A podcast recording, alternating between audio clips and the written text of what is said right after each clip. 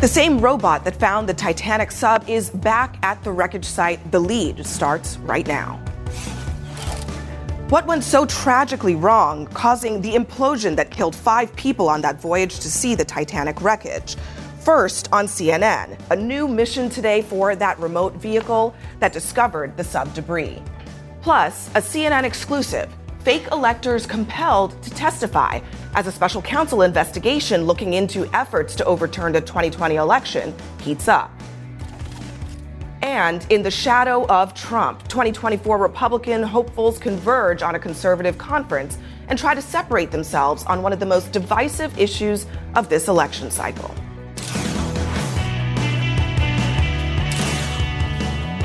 Welcome to the lead. I'm Abby Phillip in for Jake Tapper here in Washington.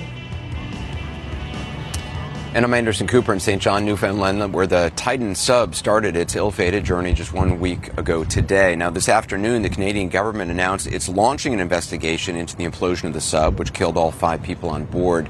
The Titan's mothership is set to arrive back here, this port in St. John's, uh, late tonight or early, early tomorrow morning. The Polar Prince took the sub out to sea and lowered it into the water before the Titan lost communications, as you know, an hour and 45 minutes into that dive to see the Titanic. The company whose remote operated vehicle, the ROV, discovered the sub debris yesterday has told CNN that another mission to the debris site is underway today. And that information could help investigators ultimately figure out a timeline and a cause of the tragic accident, although that may take some time. That investigation will likely be aided by data from the U.S. Navy, which detected noises consistent with an implosion on Sunday. That information was determined at the time to be not definitive. as Miguel Marquez is with me now here on the scene. Um, so there's a, another mission to the debris site. It, it, seems unlikely that they would actually be able to bring anything up at this stage. That would be a much more tricky and difficult thing for them to do. It sounds like they do have gear to do it, but it would it would mean getting cabling gear down there and then yanking it up. The subs they have down there right now do not have the capability to do that. They are trying to finally map it out to understand the dynamics of that implosion, hoping for some some idea. This as the Canadian Transportation Safety Board announces its own official investigation of this tragic incident. A day of mourning, flag at half staff, arose for each victim of the Titan. He was this big, lovable guy who's a prankster, and uh, but he cared so much about his family. Jean Pascal speaking about Paul Henri Nargeolet, his stepfather, experienced deepwater diver known as Mr. Titanic for the number of dives he made to the ship. And honestly, when um, when he told me he was going back out for this expedition, uh, when I saw him in May, um, I really honestly didn't think twice about it. I just said, "Okay, great, you know, have fun, be safe, and I'll I'll see you in July." The implosion of the Titan, underscoring the controversial design of the deepwater sub and the materials, carbon fiber and titanium, it had reached the Titanic several times before, but the ocean, at those depths, unforgiving. This device was built much different than most deep diving submersibles in that instead of using a sphere, which is very strong under pressure, uh, they instead used two hemispheres on each end and then a cylinder in between made out of carbon fiber. And it looks like it was that portion made out of carbon fiber that failed. The world of deep water submersibles, small, very close, and highly specialized, making the rounds in that community a possible last transmission from PH Nargeolet to the mothership, the Polar Prince. The other thing that I heard was that uh, PH had uh, contacted the surface ship and said there was a problem. We're dropping weights and surfacing immediately. Now, I can't verify that, but that to me meant uh, something really happened very quickly most of the ships participating in the massive search and rescue mission now returning to home port. Some still on the scene, mapping the debris field, looking for clues in the shadow of the Titanic, trying to understand with certainty what caused this latest tragedy in this isolated corner of the Atlantic. So now it is not only the Polar Prince, that mothership, that is coming back to here at St. John's. It looks like several other ships are returning here, other ships returning to their home ports in the U.S., but others will stay out there for the next week or so, gathering data and possibly, maybe, if they can figure it out, uh, pull up some of that uh, debris down there to figure out what exactly caused this implosion. Anderson? Miguel, thanks. I want to bring in Andrew Norris. He is a retired uh, Coast Guard captain. Andrew, appreciate you joining us. This debris field is nearly 13,000 feet under the water. We know the, the larger field is about 1,600 feet from the bow of the Titanic, according to Coast Guard. It's pitch black, it's freezing cold. How do you go about mapping debris in these kind of conditions with the vehicles they have on site? Uh, first of all, thank you for inviting me here today. As with everything associated with this uh, search and uh, associated activities, it's going to be extremely difficult. Operating at those depths, there's not many uh, bits of equipment or gear that could even do it. Uh, those pieces of gear will have uh, probably uh, some uh, visual, so there'll be cameras with uh, lights, but at that depth, there's no ambient light, so you can only, the field of vision is only what's illuminated by the lights. And then they'll also be equipped with uh, some sort of a side scan sonar or something of that nature that will send out a sound signal, which will then be retrieved, analyzed, and uh, and then conclusions drawn from uh, what the uh, sonar signals says. To, to finally understand, though, exactly what caused the implosion, I uh, correct me if I'm wrong. Do you need to bring up pieces of of the hull, pieces of the craft, and to, to actually bring that up, uh, how long is something an operation like that? Yeah, so the uh, casualty investigation of this nature. Uh, so I, I, heard that Canada has convened a marine board, uh, and uh, so an investigation of the, this nature is ultimately going to attempt to determine the cause of the casualty as much as possible. Uh, so uh, in that case, uh, for example, parts of the hull uh, that might be able to indicate where the fault occurred, where the, the actual implosion site was, that could give some clues as to issues with the material or issues with with the construction. so uh, there is some use for the uh, actual uh, shards, the shreds of debris. Also, uh, there is uh, information that there were some sensors, hull sensors that were on this submersible, and, and so ideally those aren't black boxes. I don't believe, as we conceive them with airplanes or otherwise. But nonetheless, yeah. those sensors could perhaps have some information, and they would certainly, I think, be looking to retrieve those to glean whatever information it is that they might be able to get. Um, uh, you were in the U.S. Navy as well. A senior official told CNN that the Navy detected an acoustic signature, which they said was consistent with an implosion on Sunday in the area, the general area where the Titan was diving. They determined it was not definitive. Um, apparently, that information was immediately, according to the, the, the official, sent to the incident commander. Who would make the decision whether or not to release that information? Because they didn't release that information to the public, and yet they later on released information that banging sounds or some sort of sounds had been heard. Who would decide that, that how information is released? Well, with an incident command system like that that was stood up, there is a uh, public affairs component to it. But I would imagine that decision was made at the very highest levels of the uh, incident command. And uh, they were faced with, I think, very difficult circumstances with that information. With that information, they probably had 90, 95% certainty from the start that uh, it had imploded. But nonetheless, the information wasn't definitive, and uh, there was a chance that the people were still alive. And so they had to make a, a, a difficult decision, not only in terms of continuing with the uh, search, but also in terms of how the information is managed. There's very much a public affairs component to these uh, types of things, and also, uh, you know, there's the families, friends, and loved ones of the people that are aboard, and uh, so how the information is dealt with is uh, is uh, is a, a, difficult question. Yeah, Andrew Norris, I appreciate you being with us. Thanks very much. Joining me now here uh, is Titanic diver and uh, expert Larry Daly. He was also friends with Paul Henri uh, Nargeolet, who uh, lost his life on the Titan sub. Larry, I appreciate you being with us. I'm so sorry. Oh, you're welcome, Anderson. Under these circumstances, um, what was what was Paul Henri like? Uh, PH was a really good friend of mine. Um, you know, I met him uh, 25 years ago in St. John's when I was involved with Expedition 98 and uh, I show up to you know to help out do logistics for the ship that was here at port with the submersible on it that they were using, which was the Nautile, uh, the French uh, Ifremer group that was their sub. And when I went on board to get introduced, here uh, PH was the co-expedition leader, mm. and uh, we like we introduced ourselves, immediately became friends, and worked together on that expedition over a couple of weeks and then several after that. So uh, he's always been a mentor to me as well too. So this is a really hard time for me. What do you make of, of what we know now of what happened? Uh, there's just literally there's so much going on. Uh, you know, well, I guess we'll know more as they scan the seafloor with the ROVs.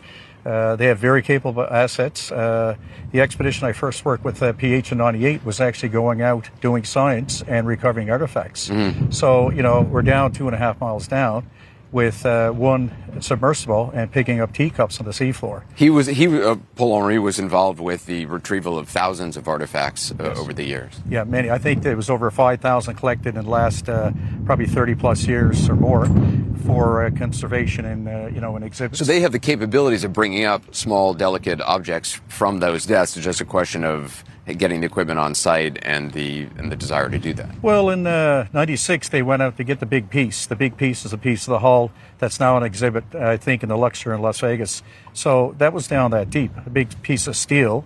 So they got it up so far in 96. They dropped it in lower water.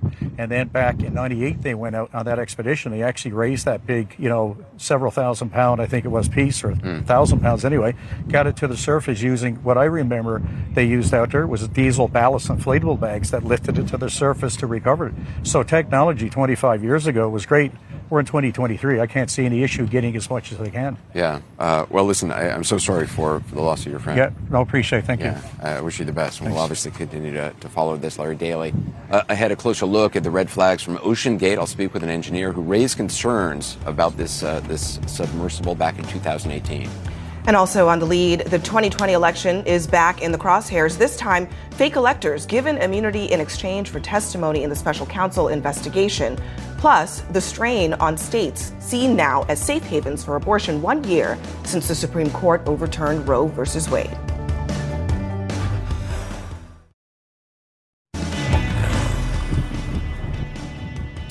We're back from St. John's with more in our world lead and the catastrophic implosion of the sub that killed five people on a voyage to view the Titanic.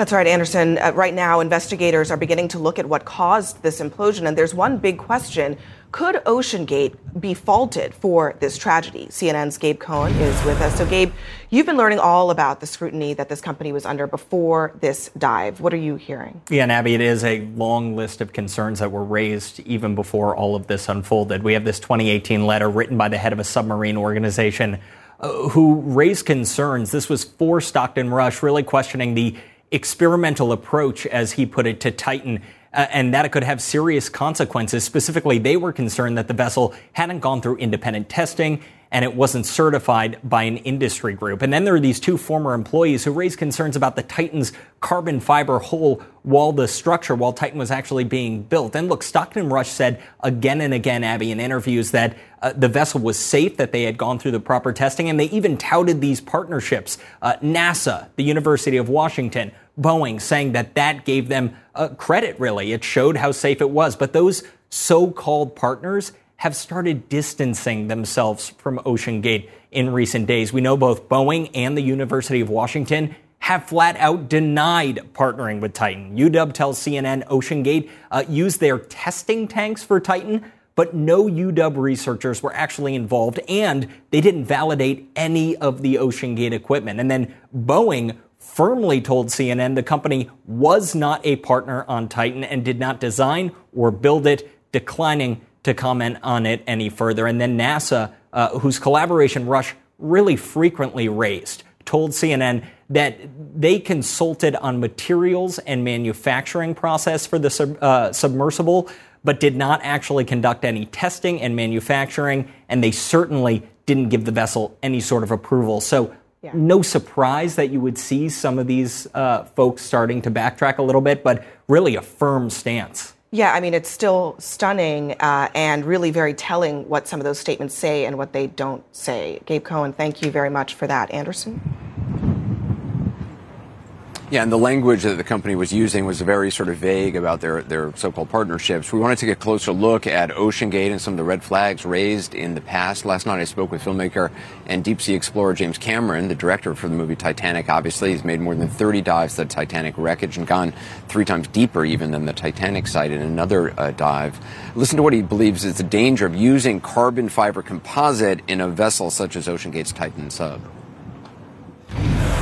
We always understood that this was the wrong material for submersible hulls because with each pressure cycle, you can have progressive damage. But even in my own sub, which had a steel hull, I knew that if I if I dove several two or three times, it was probably good to go because you can cycle steel hundreds of times, if not thousands of times.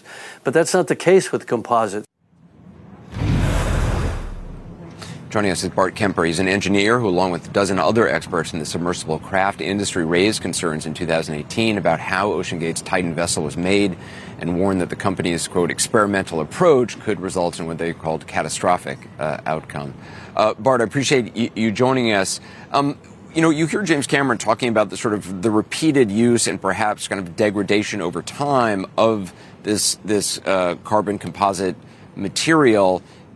Is it likely that that is what occurred here? And had it gone through, had this gone through years of, of testing, a lot more elaborate sort of you know industry testing, as you and others had, had recommended or raised questions about, would those concerns have been lessened? Would that have been worked out? Yes, Anderson. The deal is that the, standard of care is using codes and standards, the work that's already been worked out, we often say codes and standards are written in blood because all the lessons learned the hard way are captured and we make updates. This is decades and decades of work with people from all over the industries working together to develop these codes and standards. And separately, but reinforcing this, is using a jurisdictional or a third party oversight. In this case, it would be classification societies. The argument was by, by Stockton Rush that he wanted to do more innovation and he wanted to do something different. That's not a wrong idea, but when you introduce new technology and new innovations, you also increase the uncertainty. And that's where you're supposed to be using a process called validation and verification to address that. So it's, it's not that necessarily that because steel can have cyclic fa- failures, and there's other high end applications that use carbon fiber. It's all in the details, and we don't have those details. James Cameron made the point with me that, you know, innovation is one thing, and he certainly has done a lot of innovative work under the sea and pushed boundaries and not gone through uh, some uh, safety, uh, you know, industry protocols on testing on vehicles he himself has designed and that he himself uh, has used to go down to extremely deep depths. Uh, the point he made, though, is he would have never brought a, a passenger on board a vessel like that. Um, do you think it's appropriate to bring one thing is, you know, experimental research and pushing the boundaries for science, and another thing to bring bringing paying passengers. Do you think that's appropriate on an experimental craft like this? Well, and that's actually a matter for the jurisdictional authorities to look at because they were classing all the people going down as mission specialists. They were not classing them as passengers. You're absolutely right. Once you're taking on passengers, that puts you in a different classification, even in international waters. However, what was being offered publicly by Ocean Gate was these were not passengers, these were mission specialists. So there's that issue. Uh, everyone has an opinion about it, but that's the official stance of the organization to that that's a dispute that's going to be interesting to see how that resolves. Yeah, I mean, it's one thing to give somebody a uniform and a patch and call them a mission specialist and, you know, have them out there for several days. Uh, and it's another thing to actually have somebody who's really trained and knows all the risks taking the going into these vessels. Bart Kemper, I appreciate you being with us. Um, we're going to have an hour long look at this underwater tragedy. I'll host the whole story Sunday night at 8 Eastern here on, on CNN. Abby? Yeah, Anderson. And next on the lead, the investigation into efforts to overturn the 2020 election. What new activity in that case may signal after a year of very little movement?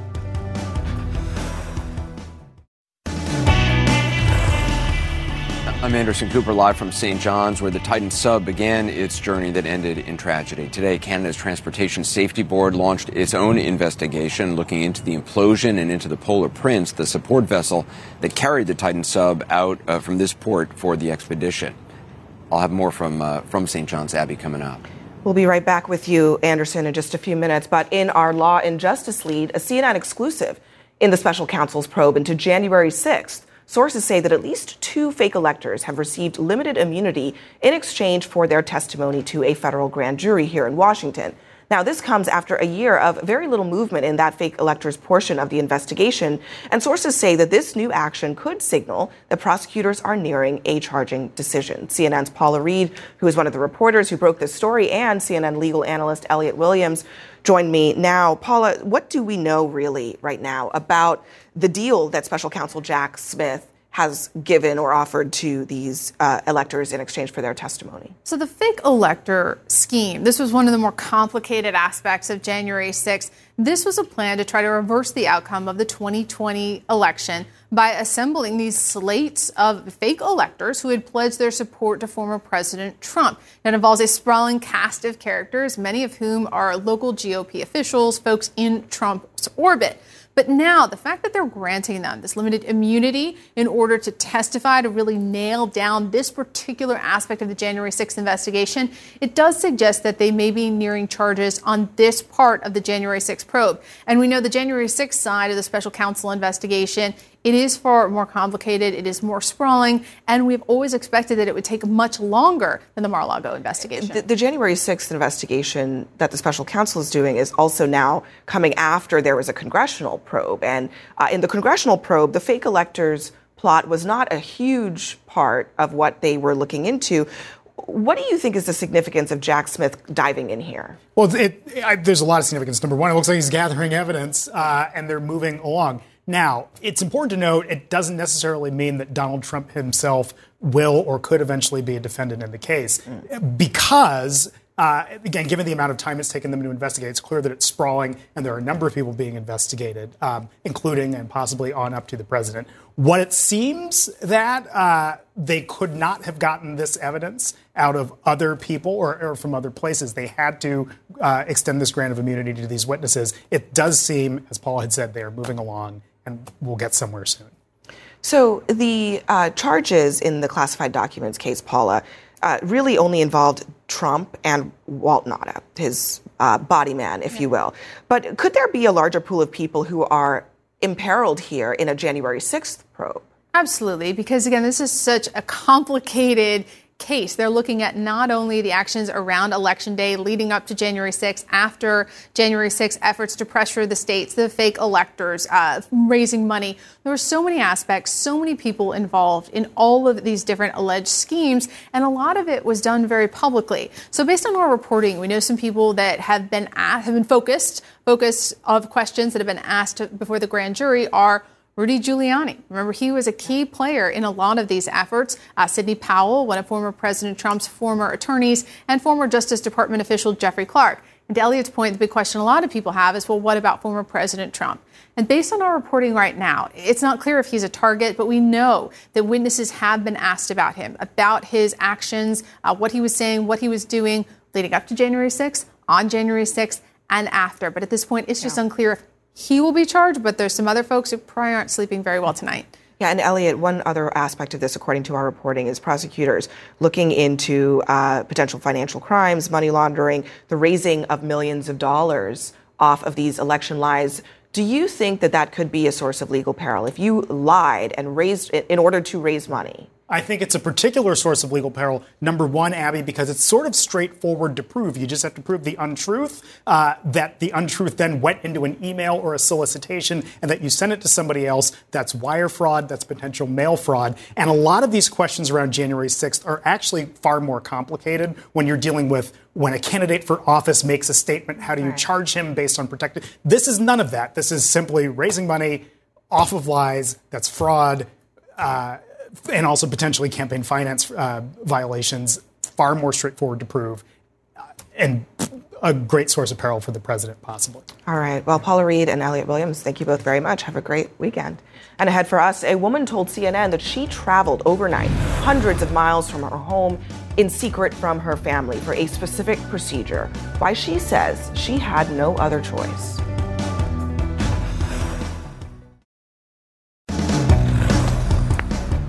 And tomorrow will mark one year since the Supreme Court overturned Roe v. Wade, and abortion rights are front and center in both sides of the campaign trail. Right now, President Biden and Vice President Harris are meeting with key reproductive groups here in the nation's capital to mark the anniversary of the Dobbs decision as Democrats continue to use abortion restrictions to motivate their voters, while across town, at the Faith and Freedom Coalition, Republican presidential hopefuls are running to the right of Donald Trump on the issue of abortion. CNN's Jessica Dean is here with us. So, Jessica, you've been at Faith and Freedom all day. What have they been saying? It was really interesting to see this broad spectrum at Faith and Freedom, Abby. And, and we've watched this play out over the last year since the Dobbs decision, as Republicans have really struggled to kind of coalesce around an idea and a, a moving, a message moving forward for what comes next in the abortion fight. And so uh, we're seeing that play out in this 2024 field that continues to get larger by the day. We heard from former Vice President Mike Pence, who's been one of uh, the contenders that's leaned have the most heavily into this messaging. And today, he called for a 15 week federal ban, mm. and he called on all of his rivals to do the same. I'll let you listen to more. Some you will hear from at this very podium will say that the Supreme Court returned the issue of abortion only to the states, that nothing should be done at the federal level. Others will say that continuing the fight to life could produce state legislation that's too harsh. Some have even gone on to blame the overturning of Roe versus Wade for election losses.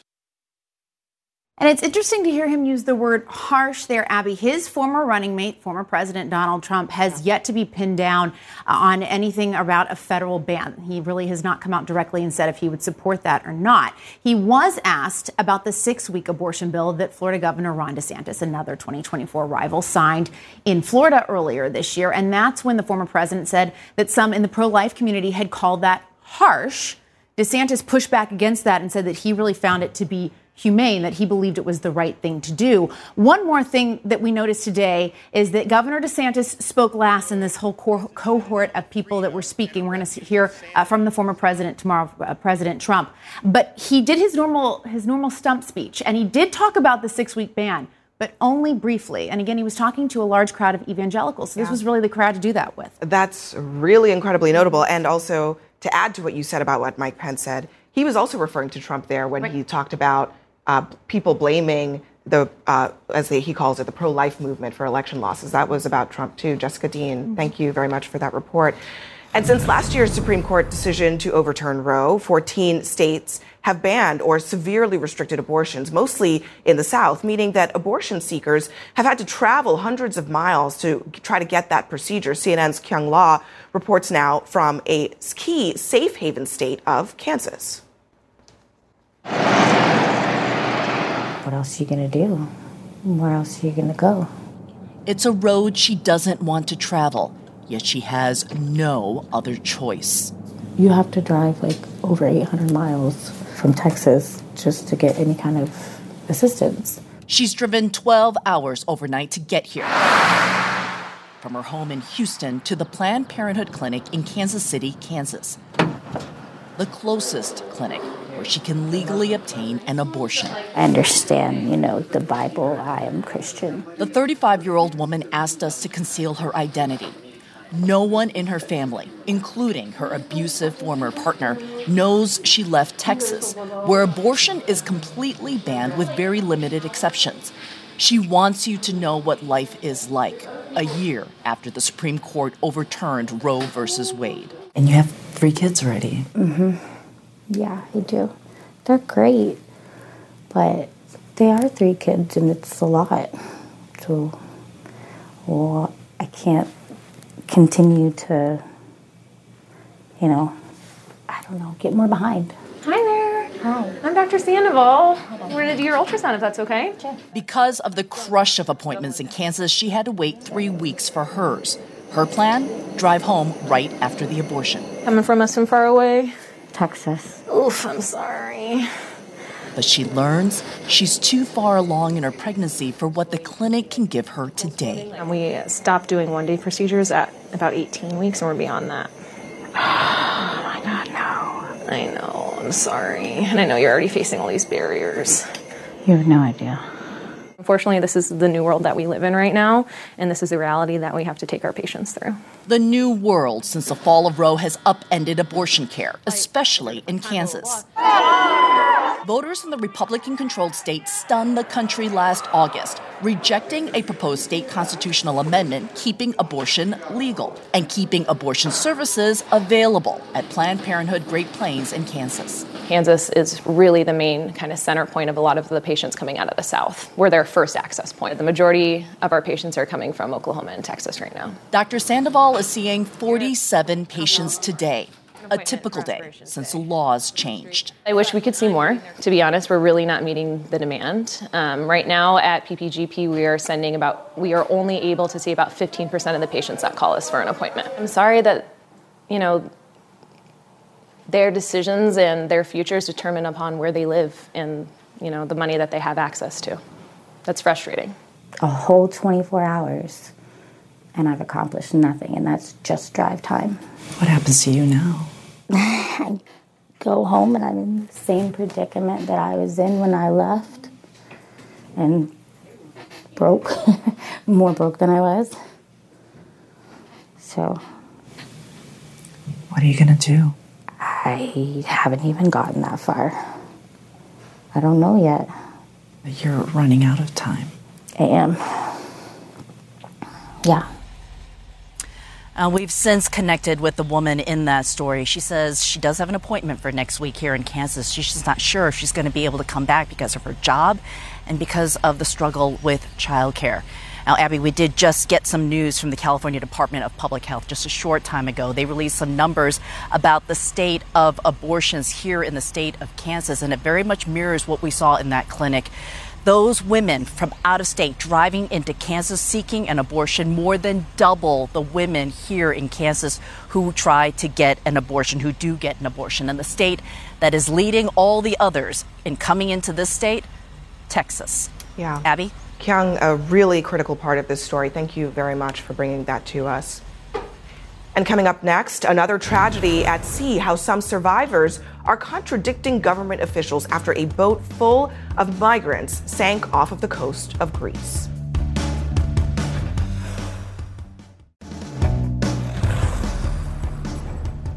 We are back from St. John's, the site where the Titan started its ill fated journey. As the investigation picks up here, a search for answers is happening for another deadly sea disaster, this one in the Mediterranean, where more than 700 migrants were crammed on a boat that sank last week off the coast of Greece. And the testimonies from survivors depict chaos and desperation. An investigation by CNN's Jomana Karadsheh raises some questions uh, about the statements from Greek officials about what actually led to this tragedy. The desperate, exhausting wait for the promise of a new life in Europe. These Pakistanis crammed into a small room by smugglers in Libya, some of them believed to be among the hundreds presumed dead. These last images before they embarked on their ill fated journey. About 750 refugees and migrants were packed into this fishing vessel bound for Italy before it capsized off the coast of Greece. Only 104 survived, and with them the harrowing accounts of what they'd been through. I can still hear the voice of a woman calling out for help. You would swim and move the floating bodies out of your way. The Syrian survivor spoke to us from Greece. He asked for his identity to be concealed for security reasons. His and other accounts obtained by CNN not only contradict the official Greek version of events, but point to fault on the part of the Greek Coast Guard. Greek authorities who watched and were in communication with the boat for an entire day insist that it was not in distress and refused assistance. Our investigation tells a very different story. Just before 1 p.m. on June 13th, the boat was first spotted by the EU's border patrol agency Frontex, which says it notified Greek authorities of a quote heavily overcrowded fishing vessel. Those on board were in distress, lost at sea with no food or water for days, according to survivors and activists in touch with the boat throughout the day.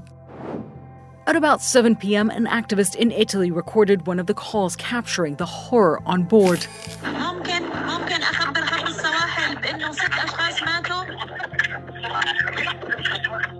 As activists repeatedly relayed calls for a rescue to authorities, two merchant vessels approached the boat, instructed by the Greek Coast Guard to provide the boat with food and water. But as darkness fell, at 10:40 p.m., a Greek Coast Guard vessel moves in, now the only ship on the scene. 3 hours later, the haunting last words from the boat to the activist group alarm phone. "Hello, my friend. The ship you send is..." And the line cuts out. What happened next is likely to raise more questions as the investigations continue. Survivors tell us it was a botched attempt by the Greek Coast Guard to tow their boat that caused it to capsize. They decided to throw us a rope, so the guys at the front tied it. They towed us. The boat tilted to the right and everyone was screaming. People began falling into the sea and the boat capsized. People couldn't get out from under the boat. The Greek Coast Guard have declined our request for an interview, but in previous comments, they've denied towing the trawler, saying, When the boat capsized, we were not even next to it. How could we be towing it? Instead, they blamed a quote shift in weight, probably caused by panic. For years, Greek authorities have been accused of systematically and violently pushing back migrants and refugees. Video like this one, released by the Turkish government, captured the now well documented practice Greece denies. This deadly incident is not just about what they may have done, it's also about what they didn't do. It was clear it was unseaworthy. It was clear that it is part of a, of a trafficking movement uh, from Libya to Europe. So the authorities had a responsibility to intervene to save life. As Fortress Europe hardens its immigration policies to deter some of the world's most vulnerable, this disaster will almost certainly not be the last. And Anderson, as you heard there, Greek authorities are telling us that they're continuing to investigate this incident. But the Greek Coast Guard, Greek authorities in the past, over the past few years, have been accused of violently pushing back migrants and refugees. And we've never really seen any results of investigations in the past. So the question right now is whether there should be any sort of an international independent investigation. Anderson. Yeah, this has been going on and on. Uh, Jomana Karadsheh, I appreciate it. Thank you. Abby? Let's turn now to CNN's Alex Marquardt. He is over in the Situation Room tonight for Wolf Blitzer. So, Alex, what do you have coming up? Well, Abby, we're going to be looking at draft guidance from the FDA uh, for researchers who are looking at treating patients with psychedelic drugs. The FDA now saying that they are seeing initial promise when it comes to using these psychedelic drugs to treat things like PTSD, anxiety, substance abuse, and other conditions. And we will be speaking with one of the world's foremost experts about all this. That's coming up at the top of the hour in the Situation Room, along with a lot more news. Stay with us. Quality sleep is essential, and that's why the Sleep Number Smart Bed is designed for your ever evolving sleep needs. So you can choose what's right for you whenever you like. Need a bed that's firmer or softer on either side? Helps you sleep at a comfortable temperature, quiets their snores. Sleep Number does that. Sleep better together. JD Power ranks Sleep Number number 1 in customer satisfaction with mattresses purchased in-store. And now, save 50% on Sleep Number limited edition smart beds for a limited time. For JD Power 2023 award information, visit jdpower.com/awards. Only at Sleep Number stores or sleepnumber.com. I'm Dr. Sanjay Gupta, host of the Chasing Life podcast. In honor of our 10th season, we want to hear from you. Leave us a message at 470-396-0832 and tell us how you chase life. It could be used on an upcoming episode.